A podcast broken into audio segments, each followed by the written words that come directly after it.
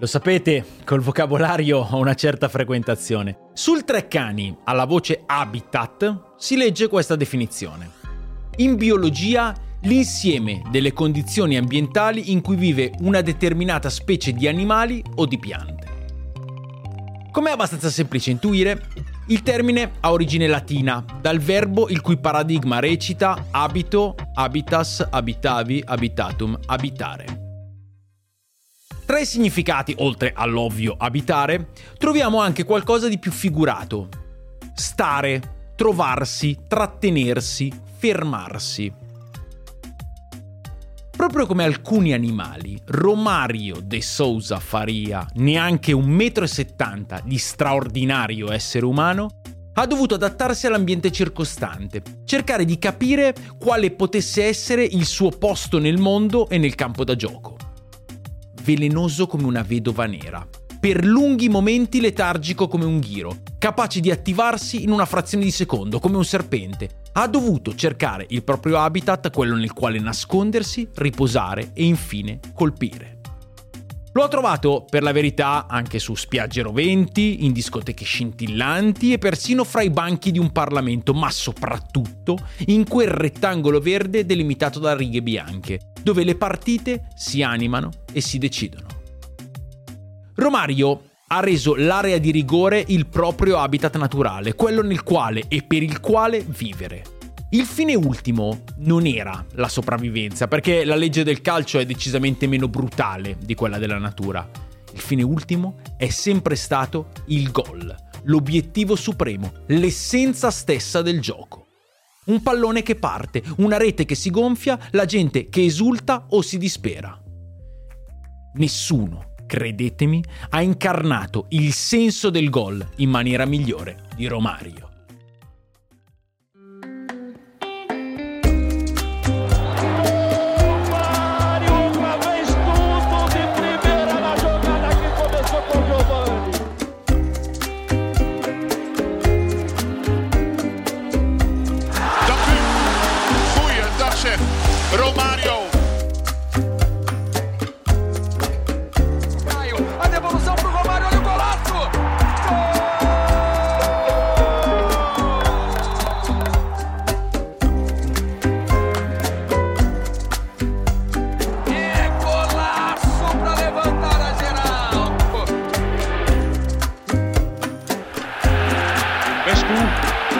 Romario!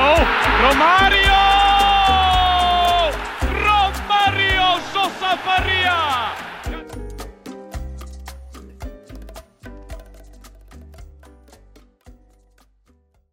La noche siempre ha sido mi amiga.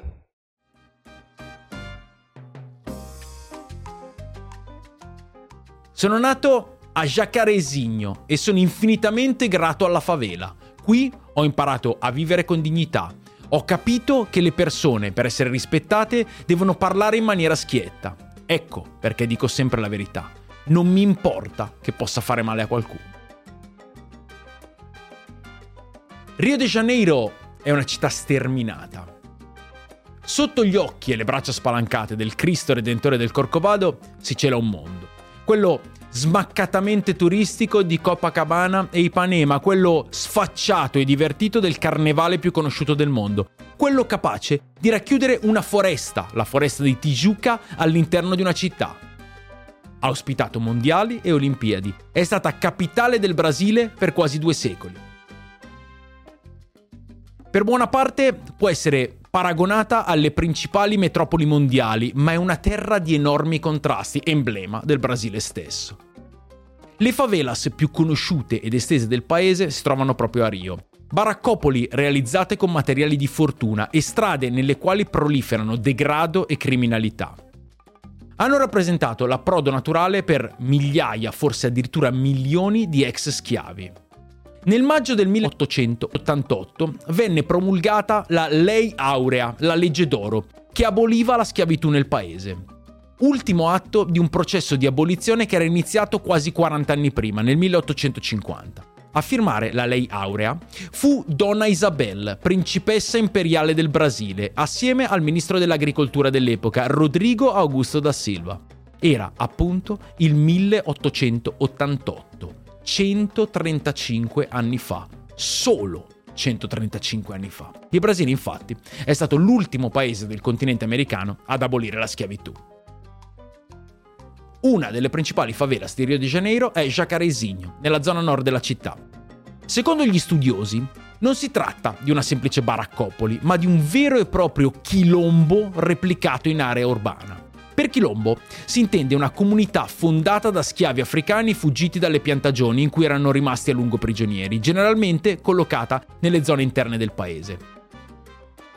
Questa è la spiegazione del termine nel portoghese brasiliano. Se invece scendete giù in Argentina, armar un chilombo significa semplicemente fare un gran casino. Ogni collegamento non credo sia puramente casuale. Tornando a Jacarezinho, ha rappresentato il rifugio per molti di quegli schiavi deportati, diventando in assoluto la favela con la più alta concentrazione di afroamericani. Un territorio fortemente collegato alla figura di Getulio Vargas, visto che si trattava di un'area di proprietà della sua famiglia. Vargas fu il leader della rivoluzione brasiliana del 1930 che pose fine alla Prima Repubblica. All'epoca, presidente dello Stato del Rio Grande do Sul, fu sconfitto alle presidenziali da Giulio Prestes e guidò l'insurrezione in seguito all'assassinio di João Pessoa, il suo candidato vicepresidente. Con l'appoggio dei militari, divenne presidente provvisorio nel novembre del 1930 e sciolse il congresso nazionale sospendendo la Costituzione entrata in vigore nel 1891. Dopo aver soffocato la rivoluzione paulista ed essere stato eletto presidente costituzionale nel 1934, l'era Vargas conobbe una svolta dittatoriale nel 1937 con il colpo di Stato del 10 novembre. Entrava così in vigore l'Estado Novo, sul modello del regime instaurato in Portogallo da Antonio Salazar. In quegli anni, gli stessi in cui Rio de Janeiro iniziò a diventare un punto di riferimento a livello industriale, la forza lavoro di Jacarezinho fu centrale per questa crescita. Anche per queste ragioni si sviluppò in maniera più ragionata rispetto ad altre favelas cittadine, ma la vita a Jacarezinho, nonostante tutto, non è assolutamente rose e fiori. Nel gennaio del 1966, quando Romario viene al mondo. Papà e Devair ha l'incubo di vederlo cadere in cattive frequentazioni e tira un sospiro di sollievo quando capisce di aver regalato al pianeta un ragazzino sì vivacissimo e quasi incontenibile, ma il cui rapporto ossessivo con il pallone sembra avere qualcosa di paranormale. Il talento è la ricetta migliore per rimanere lontani dal pericolo. Riceve la chiamata dall'Olaria, uno dei pochi piccoli club di Rio de Janeiro capaci di rimanere a galla negli anni all'ombra delle quattro grandi, Botafogo, Flamengo, Fluminense, Vasco da Gama. Durante le partite non ruba subito l'attenzione, sonnecchia per brani di gara che sembrano infiniti, è totalmente disinteressato alla fase difensiva e al sacrificio, ma quando entra nel vivo dell'azione, quando il pallone passa dalle sue parti a 25, 20, 15 metri dalla porta, nell'area si inizia a respirare una magia diversa. È basso, addirittura tozzo, ma il suo primo passo è devastante ha in Faretra una capacità di leggere i momenti e di interpretarli a proprio favore che arriva dal calcio di spiaggia, dove ogni rimbalzo è un enigma da risolvere, ma anche uno spunto ispiratore. La sua tecnica gli permette di far apparire e sparire il pallone in base a quello che gli serve, rendendo inutili i tentativi dei difensori di fermarlo. Rimane però quel problema. È basso, paesigno. In molti pensano sia troppo piccolo, per reggere gli alti livelli e al primo provino col Vasco viene scartato. Se avete avuto modo di seguire i racconti torrenziali di Michael Jordan durante The Last Dance, avete familiarità con un concetto che spesso ricorre nelle parole di uno dei più incredibili sportivi di tutti i tempi, il successo che nasce dalla delusione, dalla voglia di far diventare il riscatto come qualcosa di personale, una faccenda privata, una questione di principio. It became personal with me. Il rifiuto del Vasco da Gama fa scattare qualcosa nella testa di Romario, un desiderio di cieca rivincita. Nel 1981, dopo avergli rifilato 4 gol, otterrà il contratto che gli era stato negato tempo prima. Grazie alla vetrina di un club così noto a livello nazionale, si guadagna la chiamata nelle selezioni giovanili, fino a diventare la stella del Brasile, che nel 1985 vola in Unione Sovietica per il Mondiale Under 20 arriva a Mosca con un ruolino realizzativo impressionante, ma il Brasile e il mondo scoprono anche la sua allergia alle regole e all'ordine costituito. Viene infatti colto mentre decide di urinare dal balcone dell'albergo moscovita che ospita la squadra. La risposta è l'immediato ritorno in patria. Il Brasile vincerà comunque quel mondiale grazie ai gol di un altro talentuoso irregolare come Müller, abbastanza conosciuto nella Torino Granata, e ai numeri del miglior giocatore di quel torneo, Paolo Silas, rimasto nella storia del nostro calcio come l'anello debole della Sampdoria che sfiorò il tetto d'Europa nel 1992. Una volta entrato nelle rotazioni della prima squadra del Vasco, tutti capiscono che Romario ha qualcosa di diverso dagli altri. Il campionato carioca diventa il suo giardino di casa e guida due volte la squadra alla vittoria, ma riesce a segnare anche nel campionato nazionale. E poi torna quel concetto della questione personale da riscattare. Nel 1988 le Olimpiadi si tengono a Seoul e Romario nuovamente si presenta come la stella della squadra brasiliana. Stavolta non c'è nessuna follia a fermarlo, nessun balcone a tentarlo, ma c'è ancora una volta l'Unione Sovietica sullo sfondo perché in finale sono proprio i vari Karin, Mikhailichenko e Dobrovolsky a fermare la corsa di Verde Oro. Romario è il capocannoniere del torneo olimpico e a questo punto diventa un uomo mercato. La svolta è dietro l'angolo.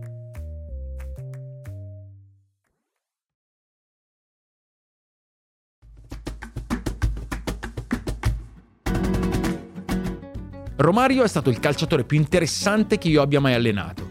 Quando ero nervoso, magari alla vigilia di un big match, mi prendeva da parte per dirmi: tranquillo, segnerò e vinceremo. La cosa assurda è che 8 volte su 10 aveva ragione. Gussi.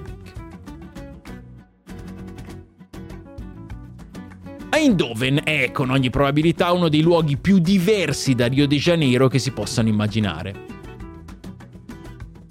Il fatto che uno dei talenti più intriganti del calcio mondiale decida di trasferirsi al PSV oggi come oggi può suonare strano. Il campionato olandese non è certamente uno dei più allettanti, ma nel 1988, quando mette nel mirino il piccoletto brasiliano, il PSV non solo ha il suo fascino e può contare sui robusti finanziamenti della Philips, ma è anche, forse soprattutto, campione d'Europa in carica.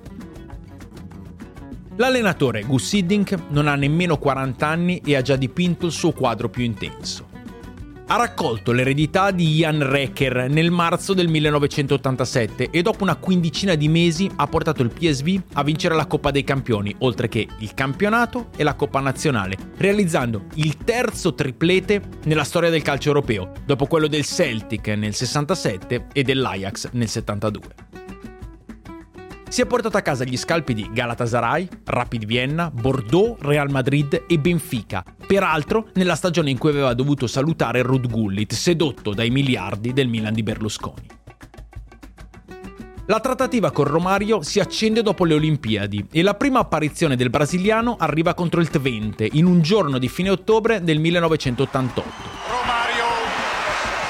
La vita notturna di Eindhoven, come potete immaginare, non è brulicante come quella di Rio de Janeiro. Romario cerca di trasferire nella sua villetta con giardino almeno parte del paesaggio di Rio, facendosi riempire lo spazio esterno di sabbia per guardare fuori dalla finestra senza deprimersi. Non potendo contare più di tanto sulla mondanità cittadina, le feste notturne si tengono direttamente in casa sua, combattendo la saudade in maniera magari poco ortodossa, ma certamente efficace. La notte è sempre stata mia amica. Quando esco sono felice e quando sono felice segno. Un Romario felice è una macchina da gol. Pur entrando stabilmente nell'11 titolare del PSV soltanto a novembre, diventa il miglior realizzatore stagionale, dimostrandosi pronto ai grandi palcoscenici europei. Nei quarti di finale di Coppa dei Campioni il PSV pesca il Real Madrid è lui a firmare il gol che risponde al vantaggio di Butraghegno, con una delle specialità più sorprendenti del suo bagaglio tecnico. ovvero la capacità di trovare anche di testa gli angoli più particolari e quindi meno raggiungibili dai portieri. Anche questa può essere vista come una peculiarità carioca. Come ebbe a dire Edoardo Galeano, il calcio brasiliano, quando è davvero brasiliano, non ha angoli retti, come non ne hanno le colline di Rio de Janeiro e gli edifici di Oscar Niemeyer. Nonostante una statura tutt'altro che imponente e un'elevazione normalissima, Romario ha segnato molto di testa, indice di un'intelligenza calcistica capace di sopperire agli aspetti meramente fisici del suo gioco. La partita di ritorno è una di quelle tipicamente anni 80 perché al Bernabeu l'arbitro Votrò, quello di Italia-Argentina del Mondiale del 90, ammicca gli spagnoli e non sembra particolarmente ben disposto verso gli olandesi. Nega un rigore abbastanza netto al PSV e ne concede uno che richiama terribilmente il concetto di simulazione al Real, trasformato da un bolide di Hugo Sanchez. A sei minuti dalla fine però arriva la zampata di Romario, in una doppia sfida ricordata anche per qualche suo errore sotto porta, uno all'andata, un palo colpito di testa da posizione favorevole e uno al ritorno, sullo 0-0. Nei supplementari la firma definitiva la mette Martín Vázquez. Passa Real Madrid. Il PSV riesce comunque a vincere campionato e Coppa d'Olanda, preludio alla Coppa America del 1989. Dal Brasile del 1982, bello come non mai ma perdente, con una dose di talento insensata ma spento dall'Italia di Pablito Rossi in una delle partite più intense della storia del gioco, sono passati solamente 7 anni, eppure sembrano 40. La squadra che si presenta al torneo casalingo pare avere paura della sua stessa ombra. Dal marzo del 1989 è iniziata l'era Lazzaroni, il meno brasilianeggiante fra i tecnici che fino a quel momento avevano guidato la Seleção. L'uomo che ha introdotto nel calcio verde oro la figura del libero e che ha vinto per tre volte il campionato dello Stato carioca. In due di quelle occasioni allenava proprio il Vasco di Romario. L'avvicinamento alla Coppa è straziante. Lazzaroni opta per un tour europeo in cui il Brasile viene sconfitto da Svezia, Danimarca e Svizzera. Subito dopo il KO con gli elvetici aggiunge anche un amichevole con il Milan, che si gioca a Monza su di un campo inzuppato da un violento acquazzone. Sacchi nel secondo tempo apre alle riserve, ma il Brasile non va oltre lo 0-0, mentre i tifosi del Bologna si disperano, assistendo a una prestazione a dir poco opaca di Giovanni, appena acquistato dal club rossoblù. E nel pezzo che compare il giorno dopo sulla Gazzetta dello Sport si legge che si è fatto notare solo per aver mandato a quel paese il compagno di squadra Branco. Piccolissimo particolare, Romario in queste partite non gioca mai. Lazzaroni lo scongela nel momento giusto, nel match d'esordio contro il Venezuela. La formula prevede due gironi da cinque squadre, con le migliori due di ogni gruppo destinate a giocarsi tutto nel secondo raggruppamento, da quattro. L'esordio è a Salvador de Bahia e i tifosi fischiano il Brasile per via dell'esclusione di Charles Baiano, idolo locale. Lazzaroni lo tiene fuori per affidarsi al duo Romario-Bebeto e fa bene. La squadra esce indenne dal primo girone con il 3-1 alla Vino Tinto e il 2-0 con il Paraguay, in cui a fare la voce grossa è Bebeto, mentre con Colombia e Perù non va oltre lo 0-0. Il secondo girone si apre per il Brasile con la sfida del Maracanã. 100.000 anime assistono alla sfida contro l'Argentina, campione del mondo in carica, dopo che l'Uruguay ha rifilato tre gol al Paraguay. Il gol che fa saltare in aria al Maracanã lo confezionano Romario con uno stop dolcissimo e un appoggio all'indietro nel cuore dell'area e Bebeto che calcia al volo con l'esterno destro spedendo il pallone sotto la traversa. Il raddoppio è del Baisigno, sempre mentalmente pronto a punire gli errori avversari. Una svirgolata lo scatena verso Pumpido, saltato senza problemi per poi depositare nella porta vuota.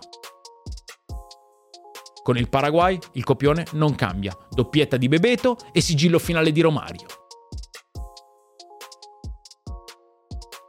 Il 16 luglio 1989 la partita con l'Uruguay è di fatto una finale, perché la Celeste ha superato anche l'Argentina con doppietta di Ruben Sosa e chi vince si aggiudica il trofeo. Ed eccola lì, ancora una volta, la testa di Romario, che in avvio di ripresa anticipa le mani protese del portiere. È il terzo gol della sua Coppa America e sicuramente il più importante fino a quel momento di un'intera carriera. Il Brasile vince il trofeo e pone fine a una striscia di 19 anni senza successi, riportando in bacheca un successo continentale che mancava addirittura dal 1949. La stagione successiva è quella che deve confermare i progressi e portarlo a Italia 90 da protagonista assoluto. Segna 31 volte in 27 partite.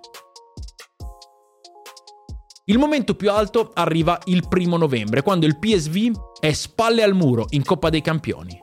La Steaua Bucarest, dopo lo 0-0 in Romania, passa in vantaggio ad Eindhoven con un bellissimo gol di testa di Marius Lakatus che i tifosi viola ricorderanno in maniera non particolarmente sentita. Dopo il pari di Ellerman, Romario inizia il proprio show. Il 2-1 con il solito colpo di testa, frutto del suo incredibile lavoro nello smarcamento il 3-1 che riporta la bilancia a pendere dalla parte del PSV, saltando il portiere per poi insaccare. Infine il 5-1, un gol che è quasi maradoniano. Riceve fuori dalla sua zona di comfort, a centrocampo, punta al primo avversario e lo salta facendogli passare il pallone da una parte per poi recuperarlo facendo il giro largo. Quindi deve vedersela con il rientro disperato di altri due giocatori, proprio quando il portiere era a portata di tiro. Finta la conclusione e ne sdraia uno, riuscendo anche nell'obiettivo di ingannare il portiere. A quel punto, segnare è un gioco da ragazzi. Romario! Romario! Romario Sosa Faria!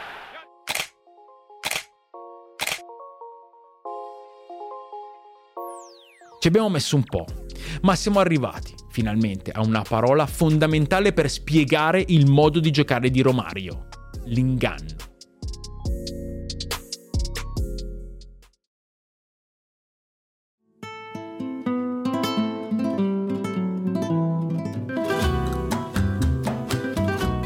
Romario è il calcio, perché il calcio è soprattutto inganno e nessuno inganna meglio di Romario. L'estetica della pigrizia, caratteristica inconfondibile del suo creativo padrone, non è altro che una maschera. Durante il gioco lui è menzogna che cammina. Jorge Valdano. Nulla nel calcio di Romario era manifesto. Aspettarsi qualcosa di preciso, qualcosa che non fosse il gol, ovviamente era impossibile nascondeva le proprie intenzioni con i suoi movimenti, a volte lenti e sinuosi, oppure rapidi, immarcabili. La sua capacità di concludere in ogni modo pensabile lo rendeva illeggibile per i difensori avversari, costretti a prendere una decisione e a esporsi alle mille soluzioni di Romario. La parte finale della stagione 89-90 però è maledetta. Un problema alla caviglia lo mette KO nei mesi decisivi per lo sprint e per il titolo e ne complica inevitabilmente il cammino verso il mondiale. Lazzaroni però non vuole sentirne parlare. Arriva a scontrarsi apertamente con il medico della nazionale che non dà il via libera alla partecipazione di Romario alla Coppa del Mondo. Il CT invece lo porta comunque, pensando e sperando di poterlo recuperare per la fase finale del torneo, quella decisiva. Diventerà invece quella della sconfitta più bruciante contro l'Argentina di Maradona e Caneggia. La partita è rimasta nella storia per lo slalom di Diego e la sua palla calibrata che esalta la velocità del figlio del vento e gli permette di realizzare la rete decisiva, oltre che per il presunto, anche se praticamente certo, avvelenamento della borraccia consegnata a Claudio Branco. Mai prima di quel giorno Maradona aveva battuto il Brasile. Quel giorno, nonostante le speranze di Lazzaroni, Romario è così malmesso da non guadagnare neanche la convocazione per la panchina. Assiste dunque da spettatore inerme allo show di Diego, che sposta l'equilibrio di una sfida fin lì giocata meglio dal Brasile. Quando Romario torna in Olanda deve familiarizzare con un volto nuovo. In panchina arriva infatti Bobby Robson. Il rapporto tra i due, almeno all'inizio, non è dei più semplici devono annusarsi, devono un po' capirsi. Provengono da mondi e culture totalmente diverse, anche se poi, sotto sotto, si può trovare persino un collegamento fra Newcastle e Rio de Janeiro, come fra tutti i posti del mondo che vantano un'identità fortissima e innegoziabile. E infatti alla fine Bobby Robson, come aveva già fatto con un certo Gazza, si limita ad abdicare di fronte al talento. C'erano giorni in cui era pateticamente pigro, ma non potevi non farlo giocare, rischiavi di perderti una tripletta. All'interno di una piscina con molti buoni giocatori avevamo un pesce tropicale. Alcune mattine era fenomenale in allenamento, altre volte lo guardavi e capivi che aveva dato tutto a casa o in un night. Il venerdì, anche se eravamo alla vigilia di una partita, lui doveva festeggiare, rimaneva sveglio fino alle 4 del mattino, poi dormiva tutto il giorno e arrivava al campo, fresco come una rosa. Bobby Robson. Nel primo anno di Robson la media gol di Romario è chirurgica, una rete a partita. Nella seconda stagione però è vittima di un infortunio che lo tiene ai margini della squadra per mesi. Con l'arrivo di Hans Westerhoff in panchina nell'estate del 92, Romario si accinge a vivere la sua ultima stagione in Olanda. Una parentesi forse durata troppo, con il talento del brasiliano che sembrava ormai fuori scala per una squadra che non aveva più i mezzi per competere con le grandi d'Europa. Romario segna comunque 7 gol in 9 partite di Champions League, nell'unica stagione chiusa senza trofei. Ma per lui è un periodo molto tormentato, soprattutto in nazionale. Paolo Roberto Falcao, o Divino, lo ha escluso dal Brasile per la Coppa America del 91 per motivi disciplinari e un anno più tardi, dopo essere stato lasciato in panchina dal nuovo CT Parreira in occasione di una partita contro la Germania giocata a Porto Alegre, va allo scontro frontale con la federazione dicendo che se avesse saputo delle intenzioni dell'allenatore non si sarebbe imbarcato in un viaggio intercontinentale. A mettere le mani su quello che a questo punto è riconosciuto in maniera universale come uno dei migliori attaccanti del mondo, nonostante non abbia mai messo piede in uno dei principali campionati europei, è il Barcellona. Johan Cruyff nell'estate del 93 è pronto a dare un nuovo impulso al suo ciclo blaugrana. Un anno prima ha vinto la Coppa dei Campioni ed è ossessionato dall'idea di poter concedere il bis è reduce da un'annata sulle montagne russe, di quelle che ti smuovono le viscere fino all'ultimo istante. Una liga vinta in volata con il Real Madrid che per il secondo anno di fila si suicida all'ultima giornata in casa del Tenerife di un madridista di ferro come Jorge Valdano. Ma anche una Champions League salutata troppo in fretta, soffrendo le pene dell'inferno contro il Viking per poi alzare bandiera bianca con il CSK a Mosca senza dimenticare un'intercontinentale persa dopo il doppio vantaggio di Stoichkov sotto i colpi di Rai, sublime numero 10 del San Paolo e fratello minore di Socrates. E allora Cruyff sceglie Romario per fare coppia con Risto Stoichkov, un altro esemplare di fuoriclasse irregolare, bizzoso, persino rissoso. È un tandem di bellezza inusitata. La stagione di Romario, una stagione da 30 gol nella Liga, come se il passaggio da un campionato all'altro non fosse mai esistito, trova il suo punto più alto nel giorno più atteso. È l'8 gennaio 1994. Al Camp Nou c'è il Real Madrid e questo vuol dire non solo che gli spalti sono pieni oltre ogni logica, ma anche che gli occhi del mondo sono pronti a planare sul Colosseo catalano. Romario ha il numero 10 sulle spalle, il numero che appartiene ai geni ed è un genio. A servirgli un pallone certamente interessante, ma non così illuminante da abbagliare pubblico e avversari. Pep Guardiola trova Romario al limite dell'area. Con il primo controllo, perfetto, la sfera gli rimane incollata al piede. Le sfide fra attaccanti e difensori fin da quando è nato il calcio si giocano sulle posture. Il difensore per vincere il duello ha bisogno di essere posizionato con il corpo nel modo migliore per poter reagire anche la più piccola esitazione può essere fatale. Se questa non fosse una partita di calcio, se fosse una partita di basket, diremmo che il difensore del Real Madrid sta per commettere un errore impercettibile eppure decisivo, sta per finire nel poster, nella foto che farà il giro del mondo. Quel difensore ha appena compiuto 26 anni, è uno dei pilastri della nazionale spagnola e del Real, si chiama Rafael Alcorta. È arrivato in estate a Madrid dall'amato Athletic Bilbao.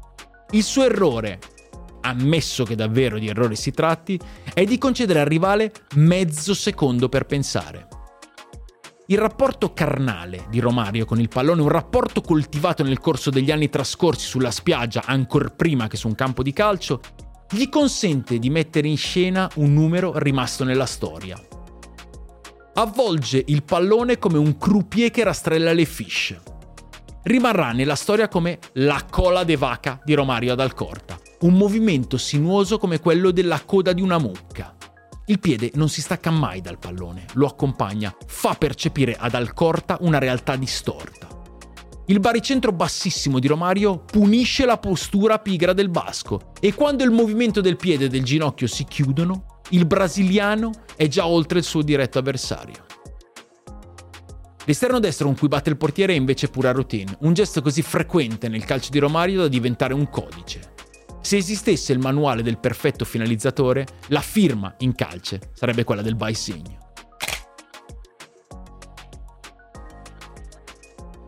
Romario segna una tripletta in faccia al Real, maltrattato con un eloquente 5-0. Per il terzo anno di fila il Barcellona vince il campionato in un modo assurdo. Il Deportivo alla Corugna arriva all'ultima giornata sapendo di essere a una vittoria dal titolo e al 94esimo ottiene il rigore della storia per sbloccare lo stallo contro il Valencia. In campo non c'è Donato, lo specialista, e sul dischetto si presenta il difensore centrale Miroslav Djukic, che calcia un rigore intriso di paura. Se lo fa parare e il Barcellona trionfa a parità di punti per differenza reti. Quattro giorni dopo il Barça vola ad Atene, convinto di mettere in bacheca anche la seconda Champions League della propria storia. Ne è convinto, Cruyff, sprezzante nelle dichiarazioni prepartita. Dall'altra parte c'è il Milan di Capello, un Milan forte, eh? fortissimo, ma privo della sua leggendaria coppia difensiva Baresi-Costa Curta, entrambi squalificati. Un anno e mezzo prima, in una partita comunque persa dal PSV, Romario aveva terrorizzato la difesa rossonera, sparando sotto la traversa una conclusione di rara violenza dopo essersi permesso il lusso di un paio di palleggi spalle alla porta in area piccola. Stavolta però va diversamente il Milan schianta il Barcellona con Dejan Savicevic che vive una delle notti più ispirate della sua carriera. Nel Milan funziona tutto, nei Blaugrana praticamente nulla, finisce 4-0, estasi rossonera.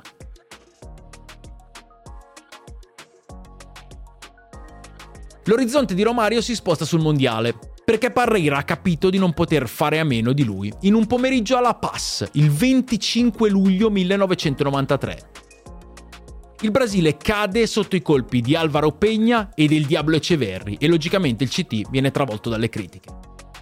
Un'ondata di sdegno popolare che costringe il tecnico a richiamare Romario a furor di popolo per l'ultima partita del girone di qualificazione il 19 settembre 1993, a più di nove mesi dallo strappo di Porto Alegre.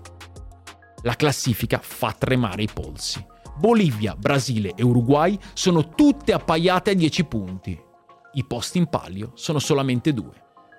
Al Maracanã arriva la Celeste, mentre la Bolivia è di scena in Ecuador. So già cosa sta per succedere. Sto per giustiziare l'Uruguay. Romario ha di nuovo la maglia numero 11 sulle spalle e apre i conti con un colpo di testa su cross di Bebeto.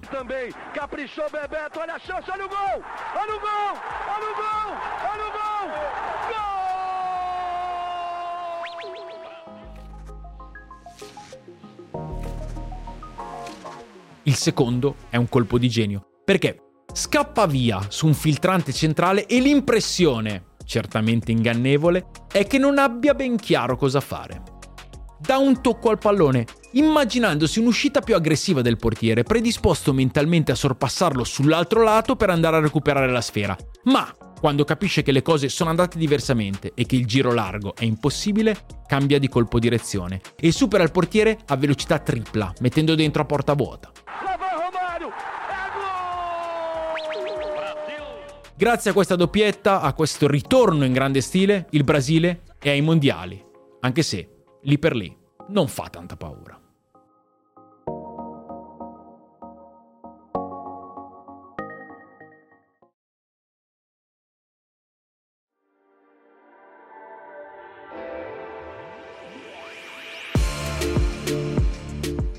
A USA 94 Romario segna in tutte e tre le partite del girone, i Verde Oro passano a braccetto con la Svezia, non lo sanno ancora, ma la ritroveranno più avanti in una partita decisiva. La coppia gol del Brasile è un raro esempio di come quel che succede in campo non necessariamente venga accompagnato da una sintonia anche al di fuori. Da un lato c'è il diavolo Romario, che si autodefinisce un gatto di strada, un randagio, abituato a vivere senza regole. Dall'altro l'acqua santa Bebeto, tutto casa e chiesa, un uomo senza lati oscuri. Uno scontro di personalità culminato in una conferenza stampa quasi shock, indetta da Romario alla vigilia della partenza per gli Stati Uniti, solo per comunicare ai giornalisti che non avrebbe avuto la minima intenzione di sedersi al fianco di Bebeto sull'aereo. Entrambi però, alla vigilia, vivono un evento traumatico. La moglie di Bebeto, Denise de Oliveira, si vede puntare una pistola contro il pancione qualche giorno prima della partenza in un tentativo poi fallito di rapimento del fratello va invece in porto il rapimento del padre di Romario, liberato dopo sei giorni. L'intesa in campo tra Romario e Bebeto è straordinaria. Obaisigno ispira la rete con cui il compagno di reparto spegne i sogni dei padroni di casa degli Stati Uniti. Il favore viene restituito nell'occasione che toglie il tappo a una delle partite più belle dell'intero torneo. Cross di Bebeto da sinistra, conclusione mortifera di controbalzo di Romario per il vantaggio brasiliano sull'Olanda. Poi Bebeto segna in prima persona con la celebre esultanza della culla insieme a Masigno e Romario.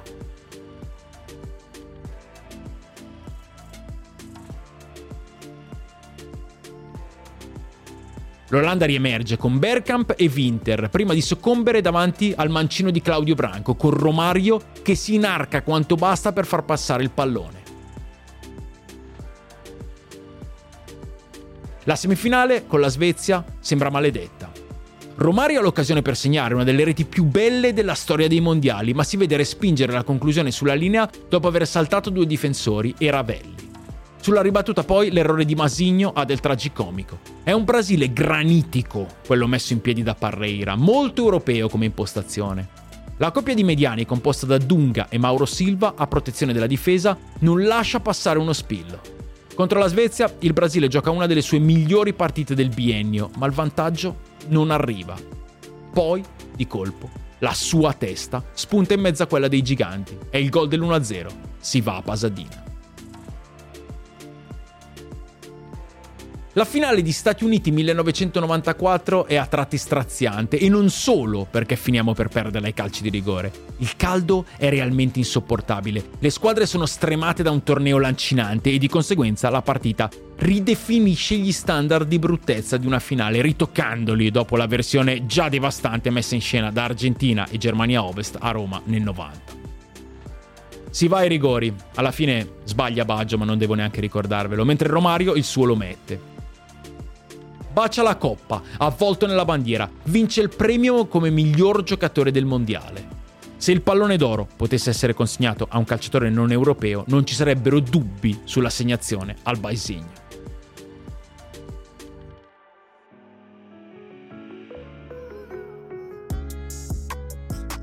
Il ritorno a Barcellona diventa turbolento nel giro di qualche mese. Romario e Cruyff discutono pesantemente, portandosi dietro gli strascichi del rientro tardivo del brasiliano dopo il mondiale e i colloqui per un rinnovo di contratto finiscono malissimo. Il 7 gennaio 1995, a un anno dalla colla de vaca, il Barcellona si vede restituire dal Real Madrid i 5 gol dell'anno precedente. Romario parte in panchina, entra a cose fatte. Tre giorni dopo, il club ufficializza la sua cessione al Flamengo. La sua carriera prende una parabola sorprendente. Il ritorno in patria a 28 anni è in totale controtendenza con la sua aura del momento. In Brasile segna con una facilità spaventosa e non potrebbe essere altrimenti, tanto che nell'estate del 1996 torna in Europa, al Valencia.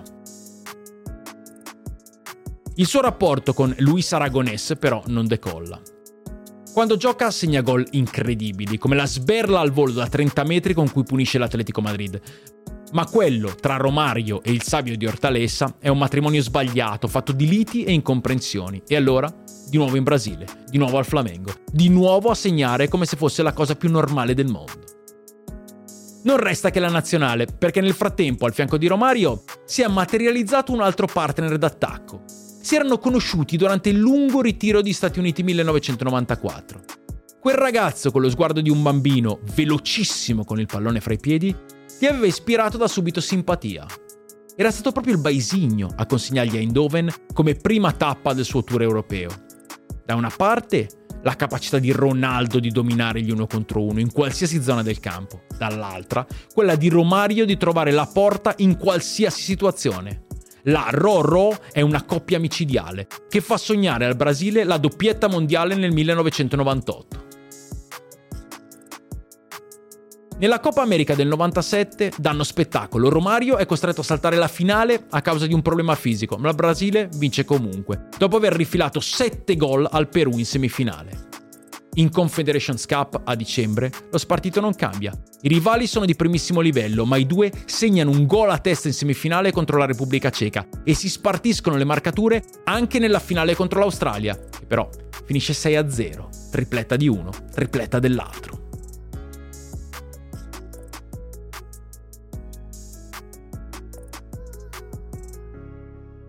In mezzo c'è anche il clamoroso ritorno a Valencia, almeno sulla carta. Alla guida del club arriva Jorge Valdano che incrociamo per la terza volta in questo racconto. Romario è esaltato dalla prospettiva di poter giocare agli ordini del tecnico argentino, ma si fa male durante un amichevole. Per recuperare dall'infortunio vola in Brasile. Mentre è fuori per le terapie, il Valencia perde le prime tre partite della stagione. A segnare la sorte di Valdano è un errore da bambini. Nel terzo match, quello contro il Racing Santander, si presenta con 5 giocatori extracomunitari in campo, violando le regole della Lega. Viene licenziato e al suo posto arriva Claudio Ranieri, allenatore abile e pragmatico, lontanissimo dal modo di intendere il calcio di Romario. Che torna, neanche a dirlo, al Flamengo. L'obiettivo è presentarsi al mondiale da protagonista, ma si fa male giocando in spiaggia inizia un braccio di ferro con il commissario tecnico Zagallo. Lo staff medico sostiene che Romario non possa prendere parte al mondiale, o Baisigno ovviamente è convinto del contrario. Alla fine Romario resta a casa. Qualche mese dopo, a Barra de Tijuca, Romario apre un locale chiamato Café do Gol. Sulla porta della toilette degli uomini fa raffigurare una caricatura di Zagallo seduto sulla tazza. La controversia finirà addirittura in tribunale e Romario scoprirà che affrontare i giudici non è semplice come sfidare palla al piede un difensore centrale. Seguono anni di caterve di gol in Brasile, con tanto di ritorno in nazionale, alle soglie dei 35, ed è fondamentale per portare i verde oro in Giappone e Corea nel 2002, nei mesi in cui Ronaldo è fermo per infortunio. Tripletta alla Bolivia, poker al Venezuela, gol al Perù. Sarà però poi Felippao Scolari a sbarrargli la porta, prima del sogno, di una nuova partecipazione al Mondiale. A 39 anni tornerà per l'ultima volta in nazionale, per l'ultima partita, un omaggio alla carriera contro il Guatemala. Segnerà, ovviamente, perché non c'è nulla che gli sia riuscito meglio nella vita. Sui numeri della sua carriera il dibattito è aperto da anni, ma credetemi è inutile. Lui sostiene di averne segnati più di mille, le cifre ufficiali dicono altro, ma che importa? E comunque, se proprio volete saperlo, per me sono più di mille.